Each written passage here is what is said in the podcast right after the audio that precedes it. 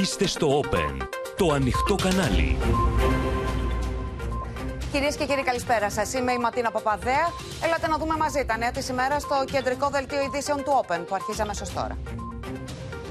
Ανταλλαγή πυρών Μητσοτάκη Τσίπρα σε όλα τα μέτωπα με το βλέμμα στην αυτοδυναμία και τις μετεκλογικές συνεργασίες. Διμέτωπο Ανδρουλάκη και μήνυμα για πρωθυπουργό κοινής αποδοχής. Σε εφαρμογή το κόλπο Κασιδιάρη για να πει στη Βουλή από το παράθυρο. Νέος πρόεδρος στο κόμμα του πρώην αντισαγγελέας του Αριού Πάγου. Στα άκρα η κόντρα κυβέρνησης Ραγκούση για το σπίτι του στην Πάρο.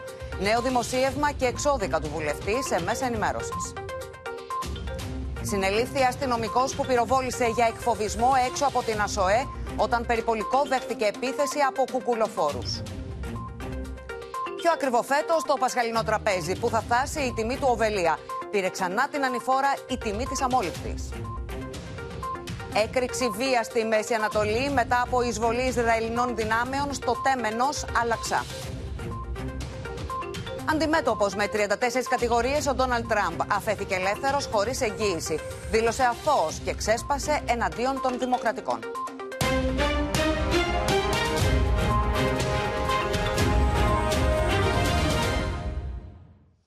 Με το χρόνο για τις κάλπες κυρίες και κύριοι να μετρά αντίστροφα, οι πολιτικοί αρχηγοί οργώνοντας τη χώρα παρουσιάζουν τα προγράμματά τους με την οικονομία να είναι στο επίκεντρο. Από τα Γιάννενα ο Κυριάκος Μητσοτάκης δεσμεύτηκε για στήριξη των επιχειρήσεων αλλά και αυξήσεις μισθών. Ο Αλέξης Τσίπρας βρέθηκε στο Άργος, από όπου και επιτέθηκε στην κυβέρνηση, λέγοντας πως τέσσερα χρόνια επικρατεί αδικία. Για πρόσωπο κοινή αποδοχής για τη θέση του Πρωθυπουργού, επιμένει ο Ανδρουλάκης και προσθέτει: Θα θέσω τον εαυτό μου σε αξιολόγηση αν δεν λάβει το Πασόκ διψήφιο ποσοστό. Με την οικονομία στο επίκεντρο, κυβέρνηση και αξιωματική αντιπολίτευση προτάσουν τα όπλα τους και τις πολιτικές τους για την επόμενη μέρα με στόχο τη μεσαία τάξη, που είναι άλλωστε και η μεγαλύτερη δεξαμενή των ψηφοφόρων. Από τα Γιάννενα, όπου περιοδεύει από το πρωί, ο Κυριάκος Μητσοτάκης επέμεινε στον εξυγχρονισμό των επιχειρήσεων, υποσχέθηκε τη συνεχή στήριξή τους από την κυβέρνηση, υπενθυμίζοντας ότι καλά αμοιβόμενοι εργαζόμενοι είναι οι πιο ευχαριστημένοι. Σε μακροοικονομικό επίπεδο η χώρα μας σημειώνει έναν από τους υψηλότερους ρυθμούς ανάπτυξης. Αλλά τι σημαίνει τελικά ανάπτυξη στο πεδίο; Ανάπτυξη στο πεδίο σημαίνει ακριβώς αυτό το οποίο συμβαίνει εδώ πέρα στη Δοδόνη. Μια επιχείρηση η οποία επεκτείνεται, μια επιχείρηση η οποία επενδύει, η οποία επενδύει σε νέες παραγωγικές δυνατότητες, επενδύει στους εργαζόμενούς της. Ο Αλέξης Τσίπρας από το Άργος, όπου βρέθηκε το πρωί, επιτέθηκε στη Νέα Δημοκρατία για την οικονομική της πολιτική, καλώντας τους πολίτες να δώσουν ηχηρή απάντηση στις 21 Μαΐου. Τέσσερα χρόνια τώρα αυτό που κυριαρχεί είναι η εξαπάτηση της μεσαίας τάξης των συνταξιούχων και των μισθωτών, η απαξίωση κάθε έννοιας δημόσιου συμφέροντος. Τέσσερα χρόνια τώρα αυτό που κυριαρχεί στη ζωή μας είναι η αδικία. Μετά την επίσκεψή του σε κορυφαίες μονάδες παραγωγής, ο Πρωθυπουργός παρουσίασε το αναπτυξιακό πρόγραμμα της Υπήρου με ορίζοντα έως το 2030, ζητώντας από τους πολίτες να κρίνουν και να συγκρίνουν τις δύο τετραετίες. Να συγκρίνουν το έργο αυτό το οποίο έγινε με το τι έγινε την προηγούμενη τετραετία. Δεν μιλάω για τις εθνικές πολιτικές, μιλάω για αυτά τα οποία έγιναν εδώ στην Ήπειρο.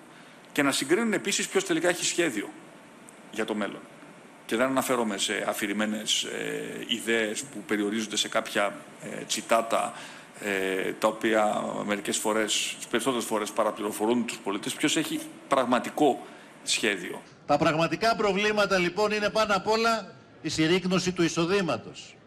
Είναι οι εργασιακές σχέσεις. Είναι το έλλειμμα της ελπίδας για τη νέα γενιά είναι η ανασφάλεια που νιώθει ο πολίτης απέναντι σε ένα κράτος εχθρικό. Είναι η διάλυση του Εθνικού Συστήματος Υγείας. Ο Νίκος Ανδρουλάκης, ο οποίος έχει ήδη παρουσιάσει το πρόγραμμα του Πασόκ Κινήματος Αλλαγής για την Οικονομία, ζητώντας προγραμματικές συγκλήσεις, έθεσε αυτόν στη βάσανο της αξιολόγησης από το κόμμα του, αν δεν τα καταφέρει, όπως είπε. Εμένα ο στόχος μου είναι αυτό που βρήκα να το πάω παρακάτω προσφέροντας στην πατρίδα. Αν δω ότι δεν τα έχω καταφέρει, προφανέστατα θα θέσω τον εαυτό μου σε οποιαδήποτε αξιολόγηση, όπως αξιολογούμε και εγώ, αξιολογούνται όλα τα στελέχη του κόμματός μας. Γιατί είμαστε ένα βαθιά δημοκρατικό κόμμα.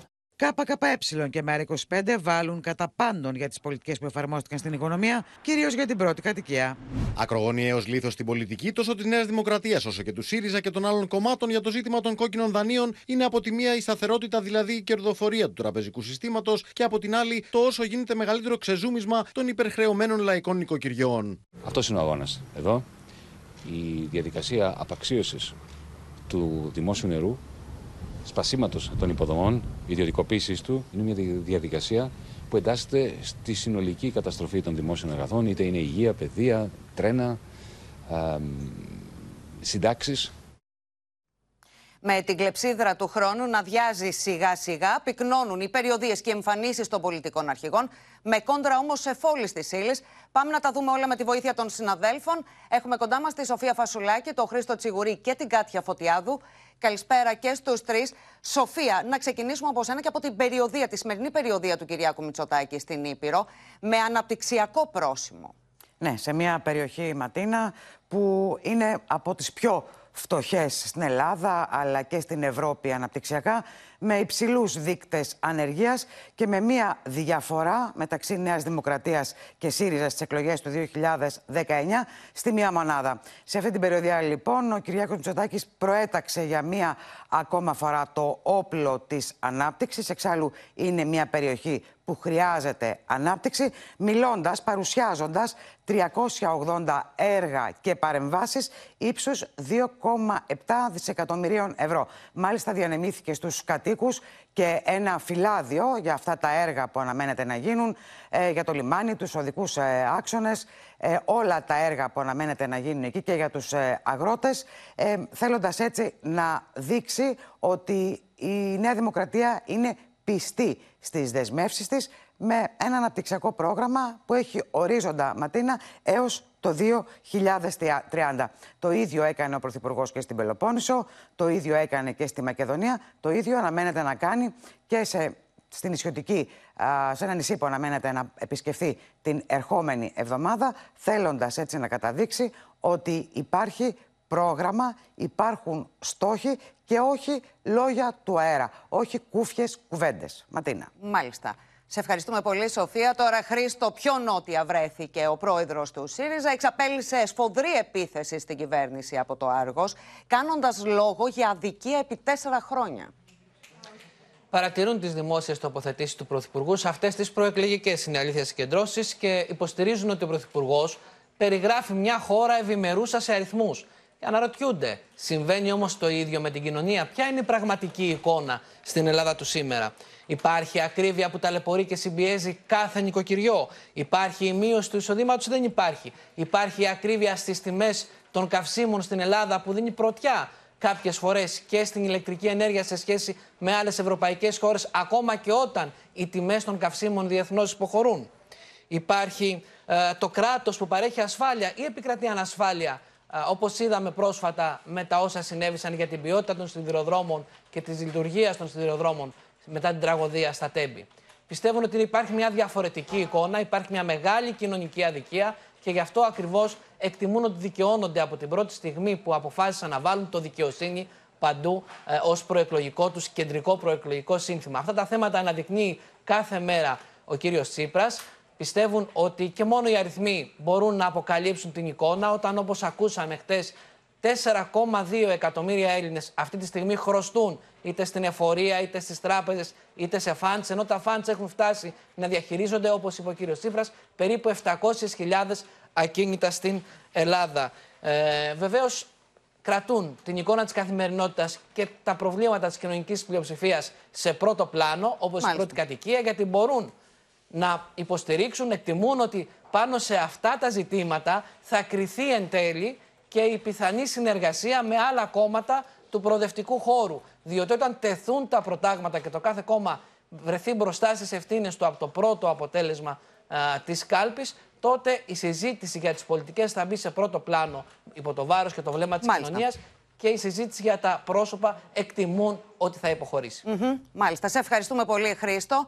Τώρα, μεταξύ αυτοδυναμίας και κυβερνητικών συνεργασιών, εξελίσσεται η συζήτηση για την επόμενη μέρα των εκλογών, καθώς η απλή αναλογική δυσκολεύει τις εκτιμήσεις, αλλά και σχεδόν αποκλεί αυτοδύναμη κυβέρνηση. Ο Πρωθυπουργός επανέρχεται στο θετικό αφήγημα για την επόμενη τετραετία. Ενώ ο Αλέξης Τσίπρας καλεί τα, προοδευτικού χώρου, τα στελέχη του προοδευτικού χώρου σε συνεργασία την ώρα που ο Νίκος Ανδρουλάκης επιμένει σε πρόσωπο κοινής αποδοχής για το αξίωμα του Πρωθυπουργού. Το θετικό αφήγημα για το μέλλον της χώρας επαναφέρει ο Πρωθυπουργός θέτοντας το δίλημα της κάλπης. Δεν υπάρχει κανείς απόλυτο λόγος γιατί η Ελλάδα να μην μπορεί να πετύχει ένα αντίστοιχο μεγάλο αναπτυξιακό άλμα που απαιτεί τη διατήρηση της χώρας με την ίδια σιγουριά στην ίδια ανωδική τροχιά. Είναι κάτι που σύντομα θα σφραγίσει και η επιλογή των Ελλήνων πολιτών στις εκλογές που έρχονται. Το χέρι στη Χαριλάου Τρικούπη για συζήτηση και συνάντηση στο πεδίο της κοινωνικής πολιτικής άπλωσε ο Αλέξης Τσίπρας, παρουσιάζοντας την πρόταση του ΣΥΡΙΖΑ για το ιδιωτικό χρέος και την προστασία της πρώτης κατοικίας. Παράλληλα, υποστήριξε ότι η πρωτιά του κόμματός του στις εκλογές θα ξεκλειδώσει το παράθυρο για την προοδευτική συνεργασία, μεταφέροντας τη συζήτηση από τα πρόσωπα στις πολιτικές υπέρ των πολλών. Δεν θα χρειαστεί να πάμε σε δεύτερες, σε τρίτες εκλογές όπως σχεδιάζει ο κ. Μητσοτάκης. Με νίκη του ΣΥΡΙΖΑ θα πάμε την επόμενη μέρα σε κυβέρνηση προοδευτικής συνεργασίας. Με τη συμφωνία των προοδευτικών δυνάμεων του τόπου, αυτή η πρόταση να γίνει νόμος του κράτους από την πρώτη εβδομάδα εργασιών της Βουλής που θα εκλέξει στις 21 του Μάη ο ελληνικός λαός. Ο Νίκος Ανδρουλάκης συμφωνεί σε προγραμματική σύγκληση στο ενδεχόμενο συνεργασίας, αλλά με τρεις βασικές προποθέσει. Και δηλώνει πως το Πασόκ έχει τη δική του ατζέντα. Πρώτο βήμα, ένα ισχυρό ποσοστό. Δεύτερον, προγραμματικές συγκλήσεις. Ελάτε, γιατί δεν μπορούμε να λέμε θα αλλάξουμε πολιτική μόνο στα πρόσωπα. Η πολιτική αλλάζει στις συγκλήσεις. Και τρίτο, τα πρόσωπα. Λέει χθες ο κ. Σύπρα, θα λύσω τα κόκκινα δάνεια. Και ο νόμος Κατσέλη που έσωσε την πρώτη κατοικία. Μα ποια πρώτη κατοικία; Δικό μας νόμος του Πασόκ που καταψήφισε, καταψήφισε το νόμο προστασίας της πρώτης κατοικίας του 2010, αυτός που προσπαθεί να τον οικειοποιηθεί σήμερα ο κ. Τσίπρας, τον καταψήφισε. Με ένα βίντεο λίγων δευτερολέπτων, η Χαριλάου Τρικούπη προαναγγέλει ότι σύντομα θα ανακοινωθεί η πρόταση του Πασόκ για πρωθυπουργό σε μια μετεκλογική συνεργασία. Το μόνο που μένει είναι να συγκυβερνήσουν 21 Μαΐου και μετά. Θα συγκυβερνήσουν. Τη δική της απάντηση σε ένα τέτοιο σενάριο με το πρώτο της προεκλογικό σποτ δίνει η νεολαία του Κομμουνιστικού Κόμματος Ελλάδος. Η ψήφος στο Κομμουνιστικό Κόμμα μένει στο Κομμουνιστικό Κόμμα Ελλάδος. Δεν θα βγει στο παζάρι για κυβερνητικές καρέκλες. Δεν θα βγει κάτι άλλο από αυτό που ψήφισες. Υπάρχει η προοπτική της ρήξης, γιατί υπάρχει το ΜΕΡΑ25 Συμμαχία για τη ρήξη. Είδαμε τον Αλέξη Τσίπρα να λέει ποια είναι η βάση της μετεκλογικής συνεργασίας και τον Νίκο Ανδρουλάκη να επιμένει σε πρόσωπο κοινής αποδοχής. Και έρχομαι Κάτια Φωτιάδου σε σένα έχουμε παράλληλα και ένα προεκλογικό σποτ του, του Πασόκ που προαναγγέλει ουσιαστικά την πρόταση για πρωθυπουργό.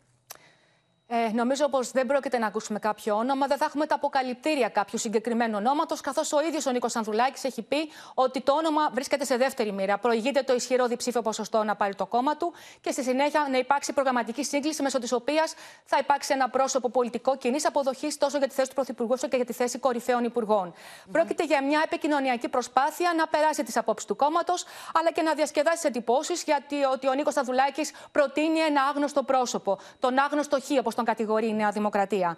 Ε, αυτό νομίζω είναι μια επικοινωνιακή καμπάνια, μια πολιτική καμπάνια που εντάσσεται στην προεκλογική εκστρατεία και σε όλα όσα για τα οποία τον έχουν κατηγορήσει τον πρόεδρο του Πασόκ Νίκο Ανδρουλάκη. Τώρα, Κάτια, τι εννοεί ο Νίκος Ανδρουλάκης όταν δηλώνει ότι θα θέσω τον εαυτό μου σε αξιολόγηση εάν δεν πιάσω το στόχο; Ο Νίκος Σταδουλάκης, όπως λες και εσύ, έχει θέσει ως στόχο ένα ισχυρό διψήφιο ποσοστό. Μέχρι τώρα έλεγε πως εάν δεν πετύχει αυτό το στόχο, σημαίνει ότι ο λαός του δείχνει τη θέση της αντιπολίτευσης, ότι δεν μπορεί να περάσει στην ε, μετεκλογική συνεργασία.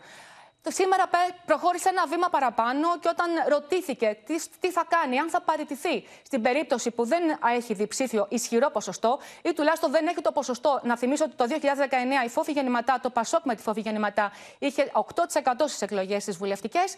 Είπε ότι είναι έτοιμος να διαθέσει το, το, το άτομό του, το πρόσωπό του, στα αρμόδια όργανα και να αξιολογηθεί.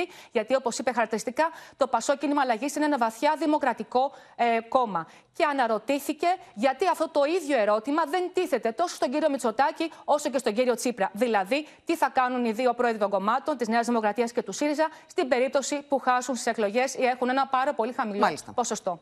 Κάτια, σε ευχαριστούμε πολύ. Σε πλήρη εξέλιξη βρίσκεται τώρα το σχέδιο του καταδικασμένου Χρυσαυγίτη Ηλία Κασιδιάρη να παρακάμψει τον νομικό μπλόκο και να μπορέσει να μπει στη Βουλή από το παράθυρο. Νέος πρόεδρος του κόμματος Έλληνες είναι από χθες ο πρώην αντισαγγελέας του Αρίου Πάγου, Αναστάσιος Κανελόπουλος. Ενώ το επόμενο βήμα μετά την αλλαγή ηγεσίας είναι να κατέβει ο ίδιος ως υποψήφιος βουλευτής στην Α Αθηνών. Η απόφαση για το αν το κόμμα Έλληνες που έχει ιδρύσει ο καταδικασμένος για εγκληματική οργάνωση Ηλίας Κασιδιάρης θα αποκλειστεί ή όχι από τη Βουλή θα αληφθεί από τον Άριο Πάγο στις 5 Μαΐου. Αναλαμβάνουμε μια νέα πολιτική πρωτοβουλία. Δημιουργούμε ένα κίνημα Ελλήνων για την εθνική επιβίωση και την αναγέννηση του ελληνισμού. Τον Μάιο του 2020, ο Ηλίας Κασιδιάρης ανακοίνωνε την ίδρυση του κόμματος Έλληνες. Τώρα, δύο χρόνια μετά, για να παρακάμψει το θεσμικό μπλόκο συμμετοχής στις εκλογές που αφορά εγκληματικές οργανώσεις με μανδύα πολιτικού κόμματος, κάνει το πρώτο βήμα στο σχέδιό του, τοποθετώντας τη θέση του Προέδρου στο κόμμα Έλληνες, τον πρώην αντιεισαγγελέα του Αρίου Πάγου, Αναστάσιο Κανελόπουλο. Το αρμόδιο καταστατικό όργανο του κόμματος συνεδρίασε χθες και προέβη στην τροποποίηση του καταστατικού του και σύμφωνα με τις ειδικές μου υποδείξεις και εν συνεχεία προέβη στην ε, ανάδειξη μου ως Προέδρου του κόμματος. Τώρα το ερώτημα είναι αν ο Ηλίας Κασιδιάρης θα καταφέρει να πείσει με αυτή την τρίπλα που επιχειρεί πως δεν είναι ο πραγματικός ηγέτης του κόμματος και έτσι να καταφέρει τελικά να μπει στην Βουλή από το παράθυρο. Όλα αυτά φυσικά την ώρα που ο ίδιος είχε προαναγγείλει την κάθοδο του στις εκλογές όπως επίσης και τις αλλαγές στην ηγεσία του κόμματός του. Έχω πεποίθηση ότι εκπληρώνοντας τη συνταγματική επιταγή και τη θεσμική του αποστολή, ο Άριος Πάγος ερμηνεύοντας τη βούληση του νομοθέτη δεν θα επικυρώσει τη συμμετοχή του συγκεκριμένου πολιτικού σχήματος. Νομικοί θεωρούν πως οι δηλώσεις Κασιδιάρη μέσα από τη φυλακή κάνουν ξεκάθαρο πως αυτός παραμένει ουσιαστικά στο τιμόνι του κόμματος. Σας ενημερώνω λοιπόν ότι το Εθνικό Κόμμα Έλληνες θα συμμετέχει κανονικά στις προσεχείς εκλογές και εγώ θα είμαι κανονικά υποψήφιος βουλευτής με σταυρό. Η πραγματική ηγεσία έχει την έννοια ότι πρόσωπο άλλο από εκείνο που κατέχει τυπικά θέση Προέδρου, Γενικού Γραμματέα, μέλους της διοικούσας επιτροπής ή νόμιμου εκπροσώπου με συγκεκριμένες πράξεις του εμφανίζεται να ασκεί διοίκηση του κόμματος ή να έχει τοποθετήσει εικονική ηγεσία ή να έχει τον ηγετικό πολιτικό ρόλο προς το εκλογικό σώμα. Το σχέδιο Κασιδιάρη προβλέπει ότι μετά την τοποθέτηση του πρώην αντιεισαγγελέα Αναστάσιου Κανελόπουλου στη θέση του Προέδρου των Ελλήνων, ο ίδιος θα κατέβει ως υποψήφιος στην Α Αθηνών, γεγονός που επιβεβαιώνει ακόμη περισσότερο ότι δεν πρόκειται παρά για ένα τρικ και πω η πραγματική ηγεσία του κόμματος ασκείται από τον ίδιο. Η κυβέρνηση έχει λάβει όλα τα απαραίτητα μέτρα ώστε αρνητές της δημοκρατίας, άνθρωποι οι οποίοι πολεμούν το κοινοβουλευτικό πολίτευμα, να μην βρίσκονται μέσα στο κοινοβούλιο. Ένα νόμο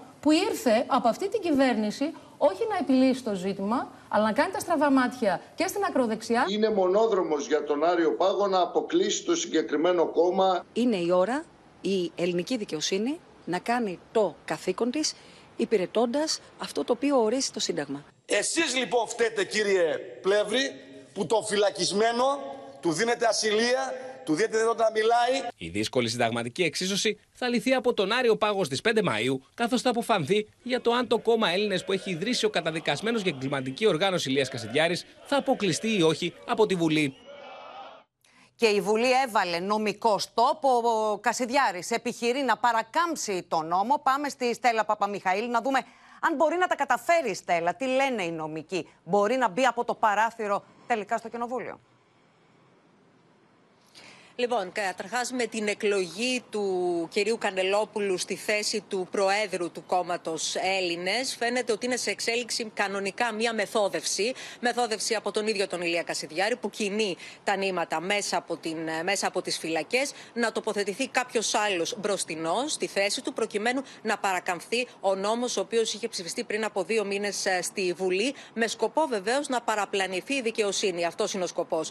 Ε, Ματίνα, μίλησα με δύο νομικούς τους και μου επεσήμαναν δύο στοιχεία πολύ επιβαρυτικά όμως για αυτή την εξέλιξη, δηλαδή για το ενδεχόμενο να μπορέσει να καταφέρει το στόχο του ο Ηλίας Κασιδιάρης. Το πρώτο είναι ότι αν το κόμμα αυτό λέγεται Έλληνες, έτσι όπως φαίνεται να κατεβαίνει με αυτή τη σημαία, με το, με το όνομα Έλληνες, όλοι ξέρουν ότι πίσω από αυτό το κόμμα αυτός που το έχει ιδρύσει είναι ο πρώην Χρυσαυγήτη, καταδικασμένος για εγκληματική οργάνωση, ο Ηλίας Κασιδιάρης. Και το δεύτερο, το ακόμα πιο επιβαρυντικό, είναι ότι αν τελικά είναι στα ψηφοδέλτια και είναι υποψήφιος στην Α Αθήνας, έτσι όπως έχουν αφήσει από την πλευρά της ακροδεξιάς να εννοηθεί, τότε θα πρόκειται ξεκάθαρα για ένα στήσιμο, για ένα κραυγαλαίο στήσιμο, με σκοπό, όπως είπαμε, να παραπλανηθεί η δικαιοσύνη. Ε, όλα αυτά γίνονται παραμονές εκλογών. Είμαστε σε μια προεκλογική περίοδο. Αυτή η μεθόδευση φαίνεται ότι έγινε εδώ και καιρό. Ακούσαμε και στο Open τον κύριο Κανελόπουλο να λέει ότι είχε έρθει σε συνεννοήσεις με τον Ηλία Κασιδιάρη για να πάρει την προεδρία αυτού του κόμματος.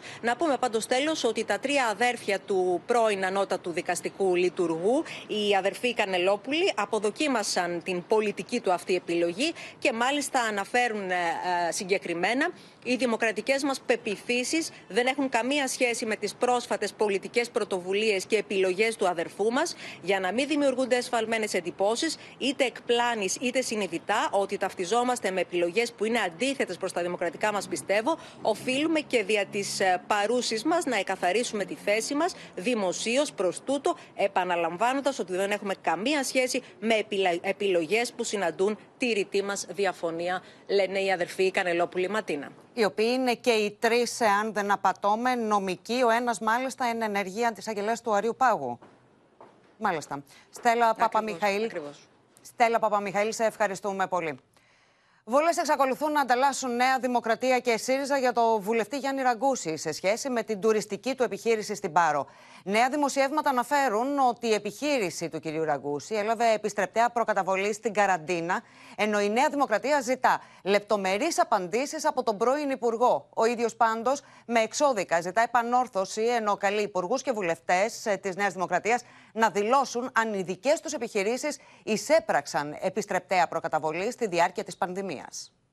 Με νέο δημοσίευμά της, η απογευματινή υποστηρίζει πως ο πρώην Υπουργός εισέπραξε στη διάρκεια της καραντίνας τρεις επιστρεπταίε προκαταβολές για την πληγήσα τουριστική επιχείρησή του συνολικού ύψους 11.829 ευρώ.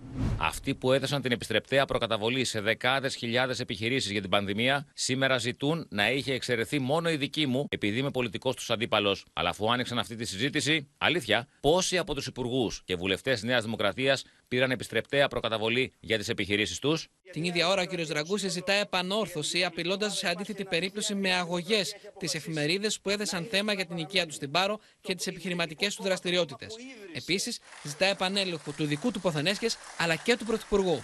Ζήτησα επισήμως τον επανέλεγχο όλων των δηλώσεών μου για το Πόθενέσχε, καθώς και των δηλώσεων Πόθενέσχε του Πρωθυπουργού και για την εξοχική κατοικία στην Τίνο, όπως και των Υπουργών της Κυβέρνησης για την εξέλιξη των δανείων τους. Εγώ δεν έχω τίποτα να φοβηθώ ή να κρύψω. Εκείνοι η υπόθεση τροφοδότησε νέο κύκλο αντιπαράθεσης, με τη Νέα Δημοκρατία να απευθύνει ερωτήματα. Στη Δανειακή Σύμβαση του Οργανισμού Εργατικής Κατοικίας προκύπτει ότι το ακίνητο είναι 200 τετραγωνικά μέτρα. Αντιθέτως, στις διαφημίσεις του συγκεκριμένου ακινήτου στις διάφορες πλατφόρμες δηλώνεται ότι είναι 450 τετραγωνικά μέτρα. Πώς από 200 τετραγωνικά μέτρα το υπερπολιτελές ακίνητο έγινε 450 τετραγωνικά μέτρα, έγινε κάποιο είδους νομιμοποίηση; Πότε και με ποιες διατάξεις. Με ευθύνη της κυβέρνησης, η συζήτηση μεταφέρεται από τα σημαντικά ζητήματα στη λάσπη, σημείωσε ο Άλεξης Τσίπρας. Και μια εβδομάδα τώρα μπορεί να συζητάμε για οτιδήποτε άλλο, με ευθύνη προφανώς της ε, κυβέρνησης που στέλνει αυτό το χορό, αλλά δεν μιλάμε για τα κρίσιμα. Και άκουσα την προηγούμενη εβδομάδα ε, αυτό που απασχολούσε τα μέσα ενημέρωσης όσοι δεν ε, ασχολιόντουσαν με τη λάσπη και τη συκοφαντία για τις βίλες και τα σπίτια. Η ποιότερη γραμμή πάντως ακολούθησε η Ντόρα Μπακογιάννη, ζητώντας να μπει τέλος στην τοξικότητα και από τις δύο πλευρές. Υπάρχει πολύ, πολύ τοξικότητα. Η δική μου άποψη είναι ότι ξεκινάει από την αντιπολίτευση, αλλά εν πάση περιπτώσει η τοξικότητα θέλει και αυτή δύο για να υπάρξει. Χρειάζονται απαντήσεις με κάθε τρόπο. Δύο πολύ πλούσιες βίλες. Ναι. Μία του κυρίου Ραγκούση, μία του κυρίου Μητσοτάκη να είναι βασικό θέμα συζήτησης την ίδια ώρα που έχουμε τεράστιες ανισότητες Αντιδράσεις της αντιπολίτευσης προκαλεί η επαναδιατύπωση της ε, ρύθμισης για τη δυνατότητα ποινικής δίωξης σε μέλη ανεξάρτητων αρχών που παραβιάζουν το απόρριτο των πληροφοριών που κατατέθηκε στη Βουλή. Σύμφωνα με την κυβέρνηση, η ρύθμιση επεκτείνει το ακαταδίωκτο και θωρακίζει τη λειτουργία των ανεξάρτητων αρχών, ενώ η αντιπολίτευση μιλά για πολιτικό και θεσμικό ατόπιμα, το οποίο συνδέει με την υπόθεση των υποκλοπών και διαιρωτάται πού ακριβώς στοχεύει. Η απόφαση της κυβέρνησης να φέρει στη Βουλή διάταξη για την ενοποίηση του θεσμικού πλαισίου των πέντε συνταγματικά κατοχυρωμένων ανεξάρτητων αρχών προκάλεσε αντιδράσεις.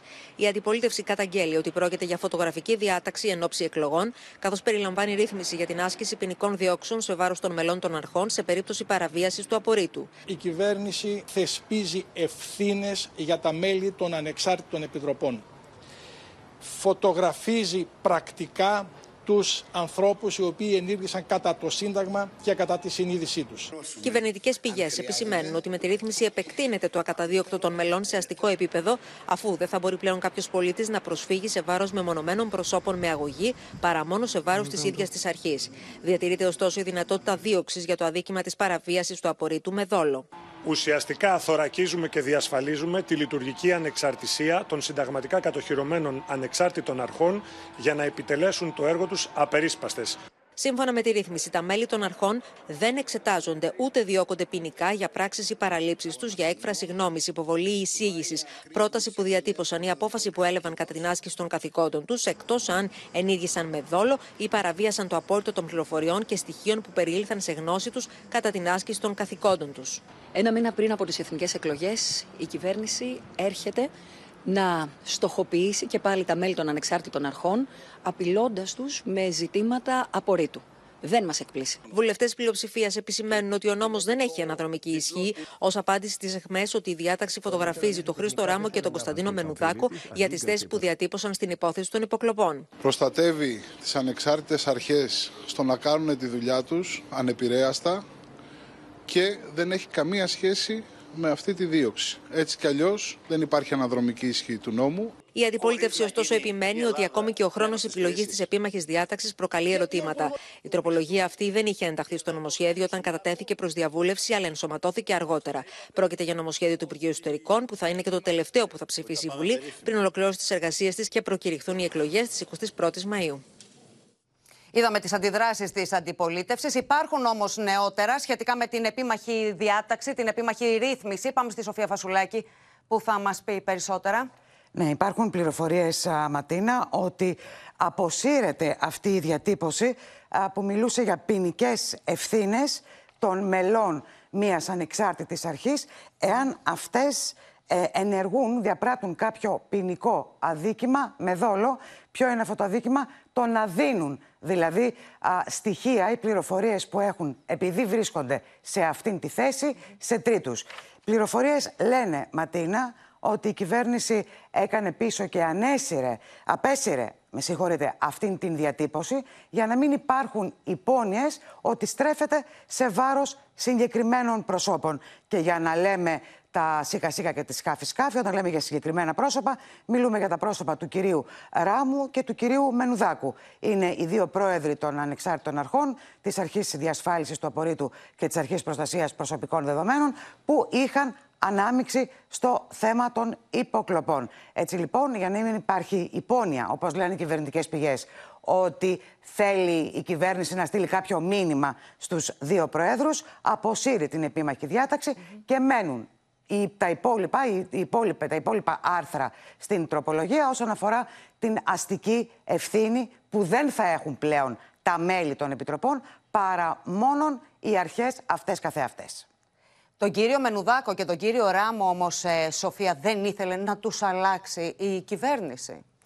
Ε, αυτό, όπως και μόνη της κυβέρνηση δεν μπορεί να κάνει ένα τέτοιο βήμα. Θα πρέπει να συμφωνήσουν όλα, όλα τα κόμματα ε, της Βουλής, προκειμένου να γίνει Αν ήταν πρόθεση, αν ήθελε να, να τους αλλάξει. Ε, υπήρχε μια τέτοια πληροφορία, ναι, ότι υπήρχε πρόθεση για αλλαγή ε, στις κεφαλές αυτών των αρχών, καθώς έχει παρέλθει ε, ή παρέρχεται η πενταετία που βρίσκονται στο τιμόνι των αρχών. Μάλιστα. Σοφία Φασουλάκη, σε ευχαριστούμε πολύ. Αλλάζουμε θέμα, κυρίες και κύριοι, και πάμε στη μεγάλη ένταση που σημειώθηκε το μεσημέρι στην Πατησίων. Συνελήφθη ο αστυνομικός που πυροβόλησε τρεις φορές τον αέρα, μέρα μεσημέρι έξω από την ΑΣΟΕ. Σε βίντεο ντοκουμέντο φαίνεται κουκουλοφόρος να πετά πέτρα σε περιπολικό που έχει εγκλωβιστεί στην κίνηση. Φοιτητές, αυτόπτες μάρτυρες, καταγγέλνουν ότι χωρίς να μεσολαβήσει άλλο περιστατικό και ενώ το όχημα της αστυνομίας ήταν εν κινήσει, ο αστυνομικός έκανε χρήση του υπηρεσιακού του όπλου σε έναν από τους πιο πολυσύχναστους δρόμους στο κέντρο της Αθήνας. Περιπολικό που είχε κινητοποιηθεί σε ποτηλιάρισμα στην Πατησίων λόγω επεισοδίων έξω από την ΑΣΟΕ, δέχεται επίθεση με πέτρα από ένα νεάρο, ο οποίος επιστρέφει προ την είσοδο του Πανεπιστημίου, όπου ομάδα τόμων έχει στήσει οδοφράγματα και έχει βάλει φωτιά σε κάδους.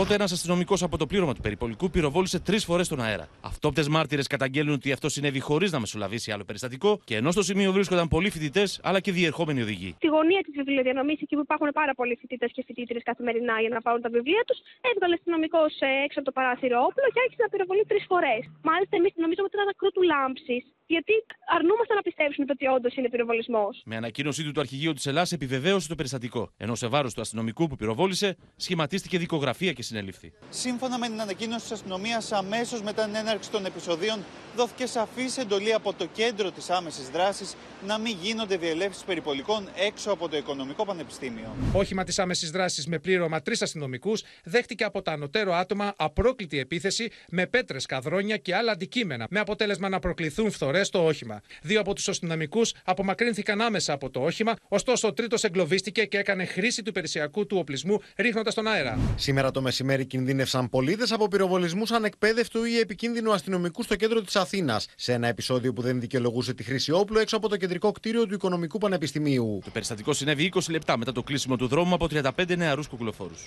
Ακραίο θα μπορούσα να πω. Εντάξει, τέτοια περιστατικά δεν πρέπει να, να υπάρχουν. Είμαστε στο 2023. Εντάξει, υπάρχουν άλλοι τρόποι διαχείρισης τέτοιων επεισοδίων. Ήταν όχημα σε κίνηση, δεν κατέβηκε κάποιος αστυνομικό. Εμείς δεν είδαμε κάτι τέτοιο. Εμείς είδαμε ένα όχημα σε κίνηση και μετά είδαμε τους πυροβολισμούς. Με προφορική εντολή του Αγγελέου, ο αστυνομικός αφέθηκε ελεύθερος. Επισόδια σημειώθηκαν και στο Αριστοτέλειο Πανεπιστήμιο της Θεσσαλονίκης. Είχαμε λοιπόν ένα πολύ σοβαρό και εξαιρετικά επικίνδυνο περιστατικό μήνα Καραμίτρου που θα μπορούσε να έχει ακόμα χειρότερες ε, εξελίξεις. Ακόμα και στην επίσημη ανακοίνωσή της η αστυνομία λέει ότι ο εν λόγω αστυνομικός παράκουσε τις εντολές του κέντρου. Και έχουμε πληροφορίες για το τι είπε ο ίδιος για τους πυροβολισμούς. Και πάνω απ' όλα, Ματίνα, υπάρχει και ένα καινούριο βίντεο το οποίο υπάρχει και φαίνεται ακριβώς τι σημαίνει την επίμαχη ώρα. Εδώ λοιπόν και μάλιστα θα μπορέσετε να ακούσετε τέσσερις και όχι τρεις πυροβολισμούς όπως έλεγαν οι αρχικές ε, πληροφορίες. Προσέξτε λοιπόν εδώ τώρα να δείτε. Το περιπολικό βρίσκεται μέσα στην κίνηση, υπάρχουν παντού οδηγοί, υπάρχουν παντού αυτοκίνητα, υπάρχουν παντού διερχόμενοι πολίτες και ο αστυνομικός μέσα από το περιπολικό ανοίγει το παράθυρο, πυροβολεί με το ένα χέρι όπως θα ξαναδείτε πάλι στο βίντεο. Κρατάει το τιμόνι, προσπαθεί να φύγει από το σημείο και με το άλλο χέρι κρατάει και με το άλλο χέρι κρατάει το πιστόλι. Ξαναλέω ότι όλα αυτά έχουν γίνει. Εδώ ακριβώς είναι η σκηνή. Βλέπετε, με το ένα του χέρι κρατάει το τιμόνι, προσπαθεί να φύγει από το σημείο που έχει εγκλωβιστεί στην κίνηση και στο άλλο χέρι κρατάει το πιστόλι, στο οποίο, ξαναλέω, μέσα από το περιπολικό ενώ έχει κατεβάσει το παράθυρο, έχει πυροβολήσει. Έχουμε ακούσει το βίντεο αυτό που βλέπετε τέσσερις πυροβολισμούς και όχι τρεις πυροβολισμούς, όπως έλεγαν οι αρχικές πληροφορίες και όπως έλεγε και η ε, φοιτήτρια ε, που ήταν αυτόπτης μάρτυρας και του περιστατικού. Και όλα αυτά ενώ στις 12 και 10 που ξεκίνησαν να κλείνουν το δρόμο ε, και να βάζουν οδοφράγματα καίγοντας κάδους, το κέντρο επιχειρήσεων έχει πει στους, στα περιπολικά να μην περνάνε από το σημείο. Αυτό το λέει πρώτη φορά στις 12 και 10. Το περιπολικό λοιπόν αυτό που βλέπετε περνάει από το σημείο αυτό που δεν έχει κλείσει ο δρόμος της καθόδου της Πατησίων και εγκλωβίζεται εκεί στην κίνηση στις 12.30. Δηλαδή από τις 12 και 10 μέχρι τις 12.30. Το κέντρο επιχειρήσεων λέει να μην περνάνε από εκεί τα περιπολικά και ο αστυνομικός με το περιπολικό περνάει, βγάζει και το πιστόλι και πυροβολεί. Τώρα, και βλέπουμε ε... μήνα να είναι δίπλα σε άλλα αυτοκίνητα, έτσι, να είναι μέσα στην κίνηση και καταλαβαίνουμε όλοι ότι όταν ένας αστυνομικός αρχίζει να πυροβολεί στο κέντρο της Αθήνας, μετατρέπεται όλη η περιοχή σε Far West.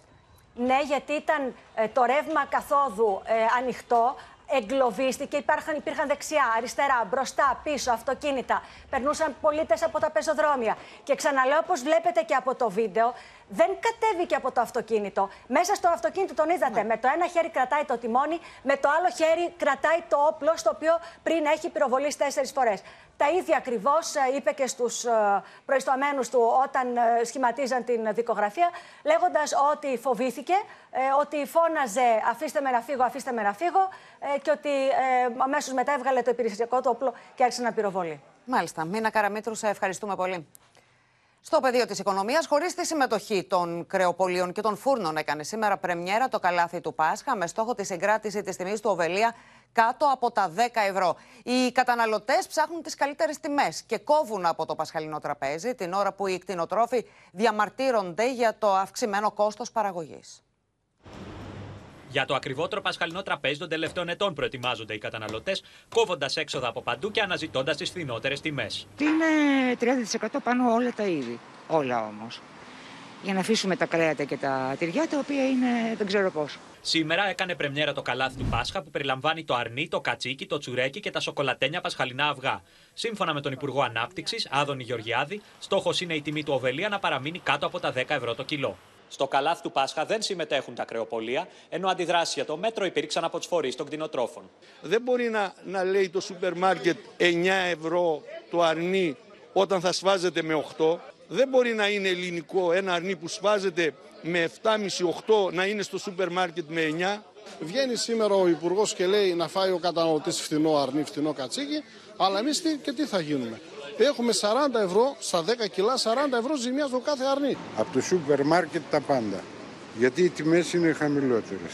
Εκτός από το αρνί και τα υπόλοιπα είδη του πασχαλινού τραπεζιού, όπως τα αυγά, τα γαλακτοκομικά και τα λαχανικά, παρουσιάζουν σημαντικές ανατιμήσεις. Ανάμεικτα είναι τα συναισθήματα των καταναλωτών για το καλάθι του Πάσχα, καθώς όπως λένε προσδοκούν να δουν καλύτερες τιμές, ειδικά στα εμνοερήφια έναντι των κρεοπολίων. Ε, ο κόσμος έρχεται και ρωτάει τιμές, ε, έχουμε και παραγγελίες η τιμή του αρνιού θα παιχτεί γύρω στα 13 με 14 ευρώ και το κατσίκι θα είναι περίπου 1 ευρώ πιο πάνω. Ούτε όμως οι φούρνοι συμμετέχουν στο μέτρο. Το τσουρέκι μας είναι στα 8,90. Τα κουλουράκια είναι στα 13, τα βλέπετε και εδώ, στα 13,80 και τα πασχαλινά αυγά πίσω είναι στα 14,80. Το καλάθι του Πάσχα, όπως και το καλάθι των νονών, θα διαρκέσουν έως το Μεγάλο Σάββατο 15 Απριλίου και οι καταναλωτές τρέχουν να γεμίσουν ρεζερβουάρ για να προλάβουν τις νέες αυξήσεις που έρχονται στη βενζίνη εν ώψη και της μεγάλης εξόδου του Πάσχα.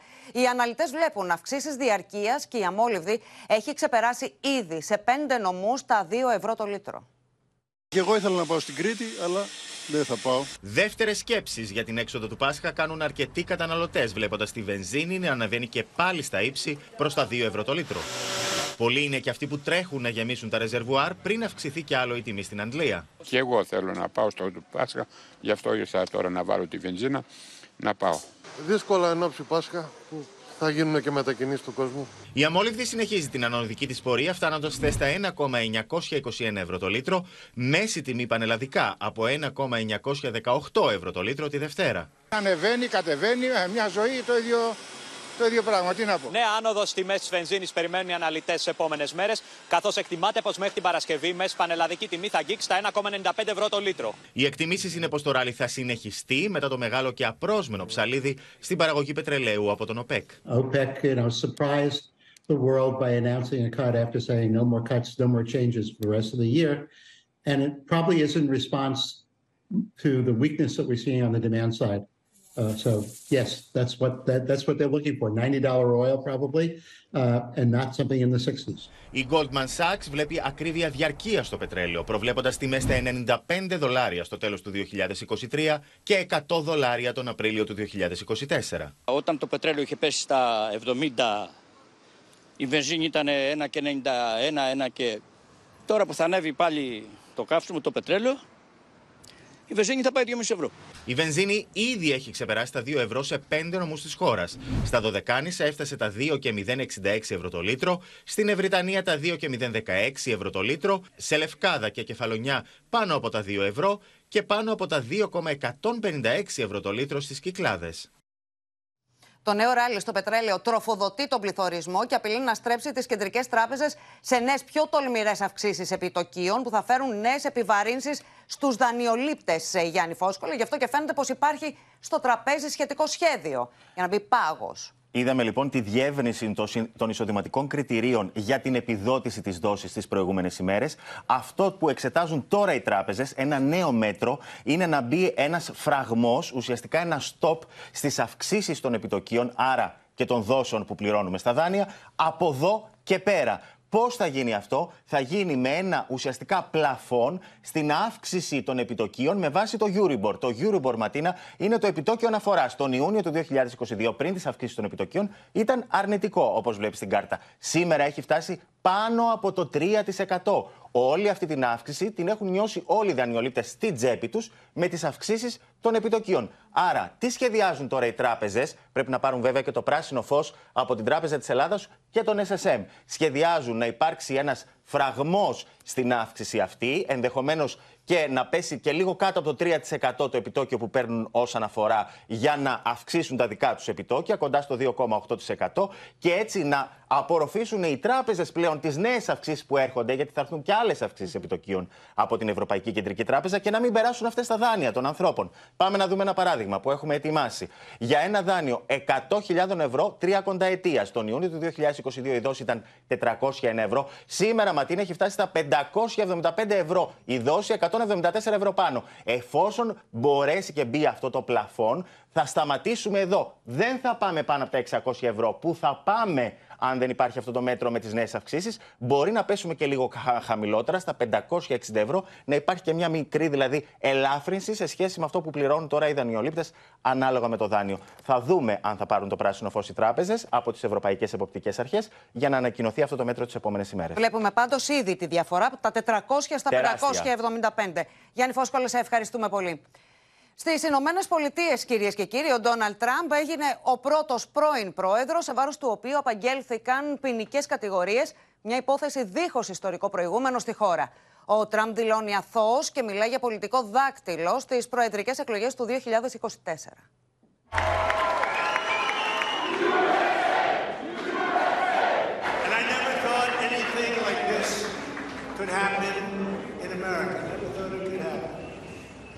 The only crime that I have committed is to fearlessly defend our nation from those who seek to destroy it.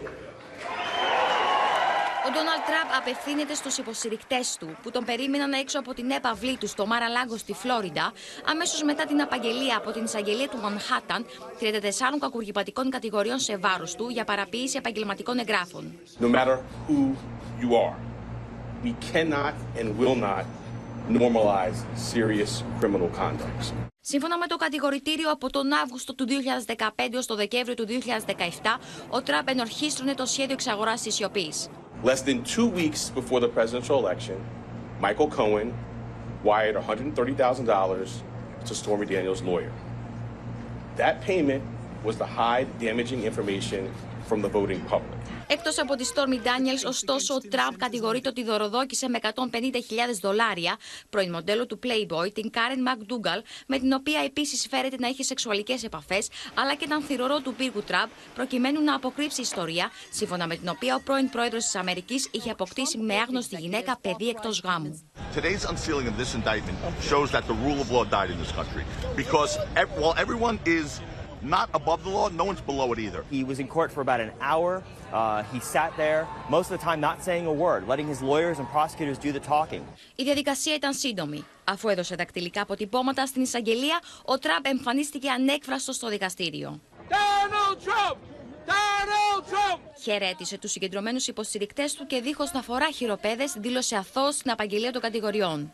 Πλέον, εντός 35 ημερών, οι εισαγγελείς θα παραδώσουν τα αποδεκτικά στοιχεία και οι δικηγόροι του Τραπ θα έχουν 45 ημέρες για να τα αντικρούσουν, ζητώντας παράλληλα να μην οδηγηθεί η υπόθεση στο ακροατήριο. The 34 count indictment are felonies and if convicted can carry a penalty of up to anywhere from zero to four years behind bars. Η ακρόαση του Τραμπ προσδιορίστηκε για τις 4 Δεκεμβρίου με τον Αμερικανό πρώην Πρόεδρο να υποστηρίζει ότι διώκεται για πολιτικούς σκοπούς προκειμένου να μπλοκαριστεί η υποψηφιότητά του να οριστεί επικεφαλής των Ρεπουμπλικανών εν ώψη των προεδρικών εκλογών του 2024. Με τις ελληνοτουρκικές σχέσεις να κινούνται σε ήσυχα νερά μετά τους φωνικούς σεισμούς στην ε, Τουρκία. Υπάρχουν δηλώσεις του Ταγί Περντογάν για την Ελλάδα. Έχουμε συνδεθεί και βλέπουμε ήδη τη Μαρία Ζαχαράκη στην Κωνσταντινούπολη. Ελπίζει, όπως λέει η Μαρία, το καλό κλίμα με την Ελλάδα να είναι ευκαιρία για επίλυση προβλημάτων. Αυτή, αυτή η μεταστροφή του κλίματος Ματίνε επισφραγίστηκε σήμερα και από τον Τούρκο Πρόεδρο πια. Είναι η πρώτη φορά λοιπόν που ο Ρετζέπτα Ιπερντογάν μιλά θετικά για την Ελλάδα μετά τους σεισμούς ειδικά και για ατμόσφαιρα εξομάλυνσης των σχέσεων και μάλιστα δείχνει ακόμη και διάθεση επίλυσης των προβλημάτων με την Ελλάδα. Και όχι διάθεση που έδειχνε πριν από δύο μόλις μήνες να έρθει μια νύχτα ξαφνικά όπως έλεγε ή ούτε να εκτοξεύσει πυράβλους πλέον στην Αθήνα Αναφέρθηκε λοιπόν σε iftar που πρόσφερε στην Ελλάδα, λέγοντας ότι η πρόσφατη ατμόσφαιρα λέει, με την Ελλάδα στην Ανατολική Μεσόγειο και το Αιγαίο θα αξιοποιηθεί ως ευκαιρία για την επίλυση, ελπίζουμε μάλλον να αξιοποιηθεί ως ευκαιρία για την επίλυση των προβλημάτων. Πρόκειται λοιπόν για πλήρη αλλαγή πλεύσης της Άγκυρας και μάλιστα με τη βούλα του Ερντογάν, γιατί είχαμε δει το θερμοκλίμα βέβαια να πούμε μεταξύ υπουργών και χθες στην Αντιόχεια μεταξύ των Υπουργών Άμυνας και Μετανάστευσης και πριν από εβδομάδες μεταξύ των Υπουργών Εξωτερικών. Τώρα όμως έρχεται και ο ίδιος ο Ερντογάν να πει, μετά την επιστολή βέβαια της 25η Μαρτίου, να πει στο πλαίσιο μιας μιας ε, ομιλίας ε, να επιβεβαιώσει ότι η Άγκυρα έχει αλλάξει τουλάχιστον ρητορική και συμπεριφορά. Βέβαια δεν έχει αλλάξει θέση, το έχουμε τονίσει επανειλημμένως, αλλά τώρα τουλάχιστον ανοίγει πόρτα διαλόγου με την Ελλάδα και μάλιστα με άλλη διάθεση, γιατί αυτό τουλάχιστον μπορούμε να καταγράψουμε γράψουμε ως αλλαγή από την Τουρκία. Άνοιγμα διάβλων επικοινωνίας και πάλι εκεί που είχαν κλείσει οριστικά όπως φαινόταν Ματίνα. Μάλιστα. Μαρία Ζαχαράκη, σε ευχαριστούμε πολύ. Μπορούμε να παρακολουθήσουμε τις σχετικές δηλώσεις του Τούρκου Πρόεδρου. Doğu Akdeniz ve Ege'de Yunanistan'la son dönemde oluşan havanın sorunların çözümü için bir fırsat olarak değerlendirilmesi temennimizdir. Balkanların istikrarı ve huzuruna katkı sağlayan adımları her zaman olduğu gibi destekliyoruz. Maruz kaldığımız onca haksızlığa rağmen Avrupa Birliği üyeliği stratejik hedefimiz olmayı sürdürüyor. Έκρηξη βίας έχουμε και πάλι στη Μέση Ανατολή με την Ισραηλινή αεροπορία να πραγματοποιεί πλήγματα στη λωρίδα της Γάζας, απαντώντας στις ρουκέτες που εκτοξεύτηκαν προς το Ισραήλ. Είχε προηγηθεί εισβολή Ισραηλινών αστυνομικών στο τέμενο Αλαξά, προκαλώντας επεισόδια και εκδηλώσεις οργής.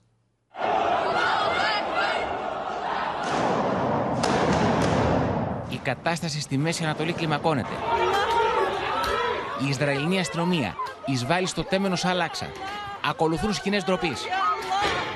Οι Ισραηλοί αστυνομικοί ορμούν εναντίον των Παλαιστινίων που προσεύχονται. Τους χτυπούν με βία και ενώ αυτοί είναι πεσμένοι κάτω. Το τέμενος Αλάξα έχει μετατραπεί σε πεδίο μάχης. Israeli forces have stormed the Al Aqsa Mosque in occupied East Jerusalem and fired rubber coated bullets and stun grenades at Palestinians during Ramadan prayers. Οι Ισραηλοί αστυνομικοί κάνουν χρήση χειροβοβίδων κρότου λάμψης. Οι Ισραηλινές αρχές προχώρησαν στις συλλήψεις 350 ατόμων. Οι Παλαιστίνοι βγήκαν στους δρόμους και απάντησαν με πετροπόλεμο στείνοντας οδοφράγματα.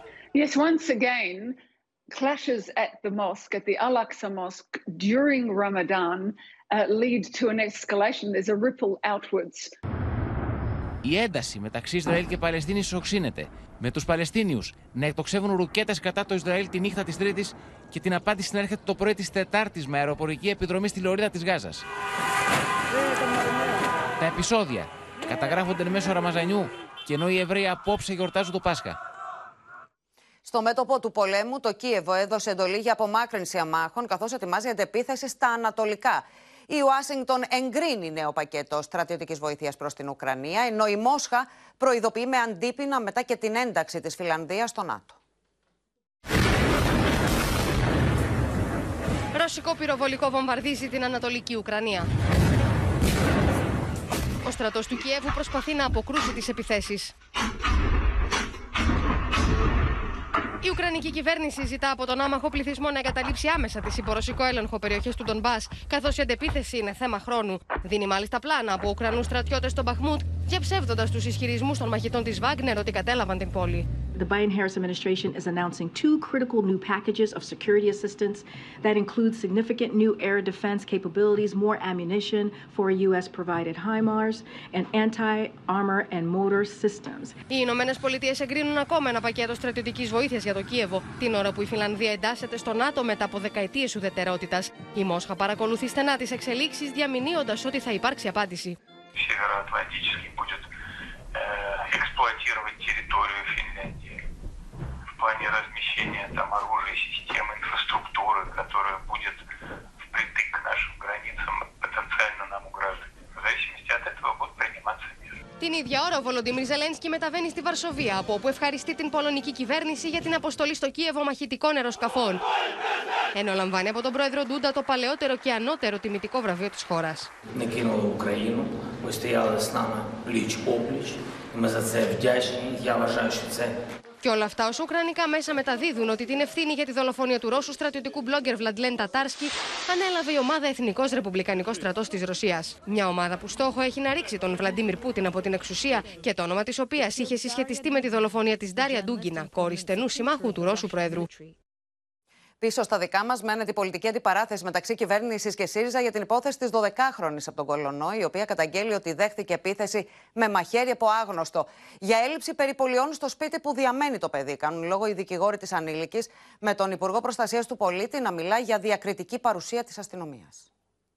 Την ώρα που οι δικαστικές αρχές εξετάζουν το αίτημα της 12χρονη, η οποία έχει πέσει θύμα σεξουαλικής κακοποίησης και μαστροπίας, να κληθεί να καταθέσει συμπληρωματικά, κυβέρνηση και ΣΥΡΙΖΑ διασταυρώνουν τα ξύφη τους για την επίθεση που καταγγέλει ότι δέχτηκε η ανήλικη. Η αξιωματική αντιπολίτευση βρήκε θέμα να κάνει πολιτική και να κατασυκοφαντήσει με προκλητικά ψέματα την κυβέρνηση, το οποίο θεωρώ ότι δεν βγαίνει πουθενά. Η ελληνική αστυνομία, ο κύριος Θεοδωρικάκος και η κυβέρνηση Μητσοτάκη δεν έχουν δείξει ούτε τη δέουσα προσοχή αλλά ούτε τη δέουσα επιμέλεια στην έρευνα και στην προστασία του 12χρονου κοριτσιού, που μίλησε και ξεσκέπασε ένα μεγάλο και βρώμικο δίκτυο παιδεραστίας. Για περιπολίες στο σπίτι όπου διαμένει η μικρή κάνει λόγο η αστυνομία, γεγονός που διαψεύδουν οι δικηγόροι της. Η εν λόγω οικία επιτηρεί το από διατηθέμενε περιπολίες ανατακτά διαστήματα, ωστόσο δεν φυλασσόταν μόνιμα λόγω μη υποβολής σχετικού αιτήματος όπως προβλέπεται από την κείμενη νομοθεσία. Την πρώτη στιγμή που ενημερωθήκαμε, βρεθήκαμε στην οικία του παιδιού, φροντίσαμε να βρεθεί συνεργείο ε, εξερεύνηση στο σπίτι.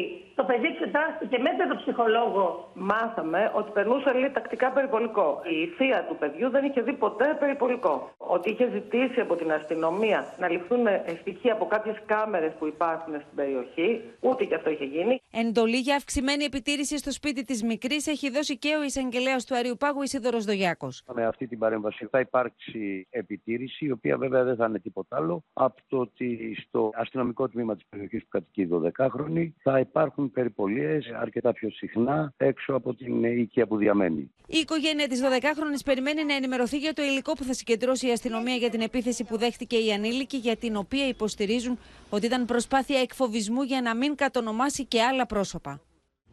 Και στο σημείο αυτό ολοκληρώθηκε το κεντρικό δελτίο ειδήσεων. Μείνετε στο Open. Αμέσως μετά ακολουθεί η καθημερινή σειρά Η δική μας οικογένεια. Και στις 9. Μην χάσετε την ξένη κομμωδία Marmaduke με τον Owen Wilson. Κυρίες και κύριοι, από όλους εμάς, καλό βράδυ.